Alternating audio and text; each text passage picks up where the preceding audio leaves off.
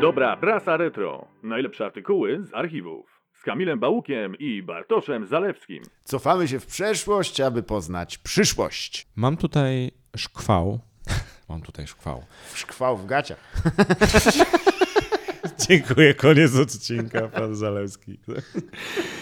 Nie no, szkwał to jest niesamowity. Dziękujemy po raz kolejny koleżance Agnieszce Matan za jej e, wsparcie e, archiwalne, bo szkwał to jest bardzo ładnie wydana, zobaczycie na Insta, z 36 roku, z października, gazeta poruszająca kwestie ambicji kolonialnych Polski. Oczywiście żeglarska trochę ogólnie, ale ten numer się wydaje szczególnie temu poświęcony. On jest, ona jest jakby przybudówką, a też jakby organem e, pewnej organizacji, e, którą jest Liga Morska i Kolonialna. A no właśnie, a chociaż nie od początku szkwał był Nie. wydawany. Wcześniej była Liga Morska i Rzeczna, ponieważ chcieli mieć też kolonie na rzekach. To. Ale ty w ogóle skąd ty to wszystko wiesz? No, no, przeczytałem ten artykuł. A. Aż tak dobrze nie jestem obcykany z, No z ambicjami kolonialnymi Polski. Ale to, że w ogóle mieliśmy, to jest I niesamowite. to od e, właściwie XIX wieku, kiedy zaczął Mhm. się wyścig kolonialny i był moment, gdzie mogło do tego dojść. I celem oczywiście był e, pewna wyspa u wybrzeżu Afryki, czyli gdzie się wysyłało potem... Madagaskar? Tak jest, Madagaskar. A, I ten słynny Beniowski, to nie jest a no tak, że przecież. to nie jest jakoś tam poparte czymkolwiek. Tam byli ludzie e, z Polski, e, ale no, to jest w ogóle historia na osobny odcinek. Tak. Ale tutaj mamy, e, Tutaj mamy- update'owanym do roku 1936, gdzie Tak, wyścig kolonialny to już był właściwie na mecie. tak, to jest w ogóle, chociaż niekoniecznie, no bo, no bo teraz tak, y, mamy tu artykuł Pierwsze posunięcie Tak. w sprawie tego, y, o czym w Genewie w 1935 z kolei mówił ter y, ser Samuel Hoare. Poruszył kwestię, że w płaszczyźnie ekonomicznego problemu świata dyskusja objęła szersze ramy, Mhm. dotyczyła wszystkich państw, które są zainteresowane zmianą stanu posiadania kolonialnego. I wymieniano tam Włochy, Niemcy, Japonię, czasem Polskę. Piszą tak, Tak. jeszcze nieśmiało.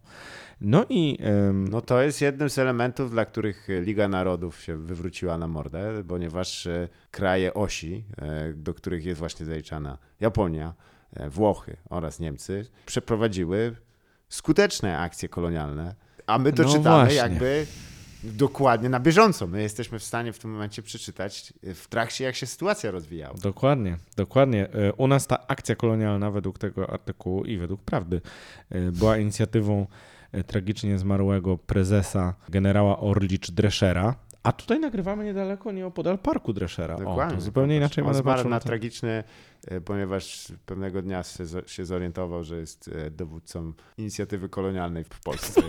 I to go dobiło.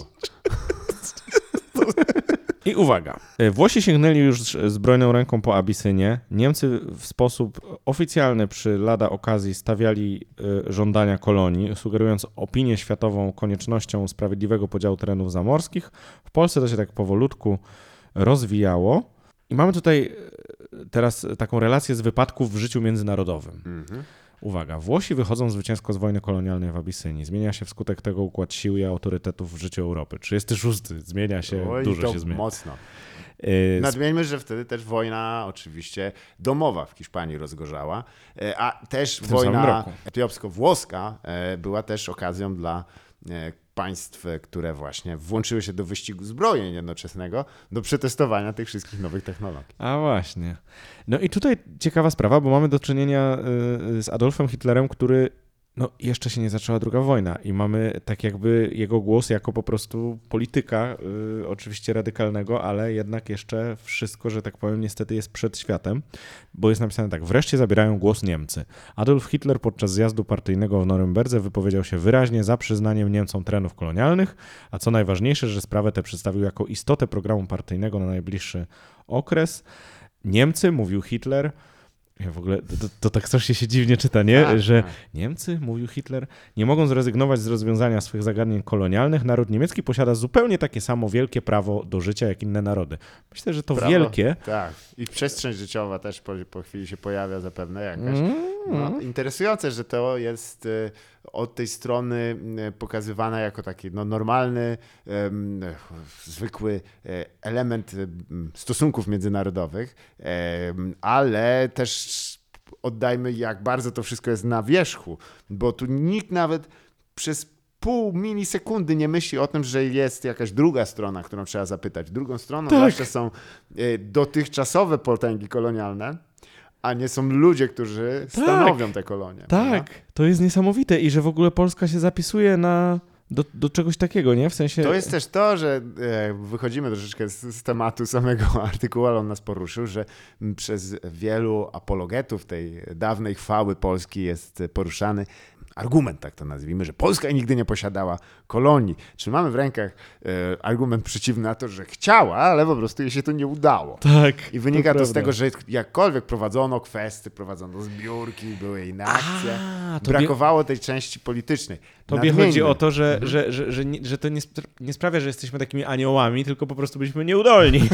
Ale to tak no, przeciął do, do samej kości tego problemu, ale kwestia jest taka, że zobacz, że jednocześnie kraje, które chciały poszerzyć swoje władztwo kolonialne, e, czyli e, wszystkie skupione właśnie w osi, e, no wywołało to dosyć jasne e, efekty. Oczywiście to nie jest jedyny powód, dla którego Tak.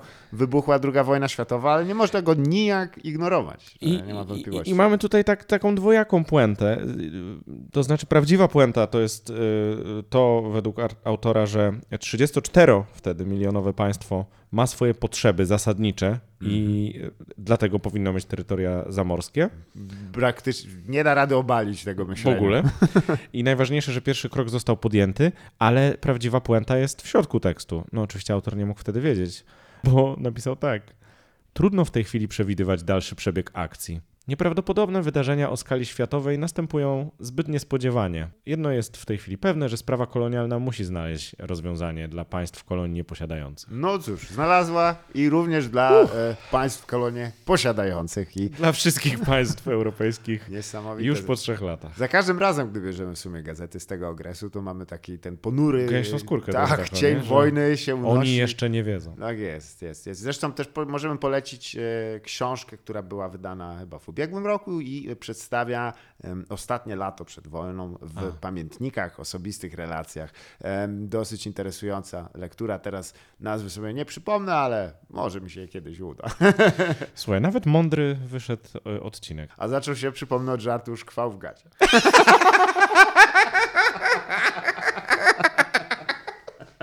To była dobra prasa retro.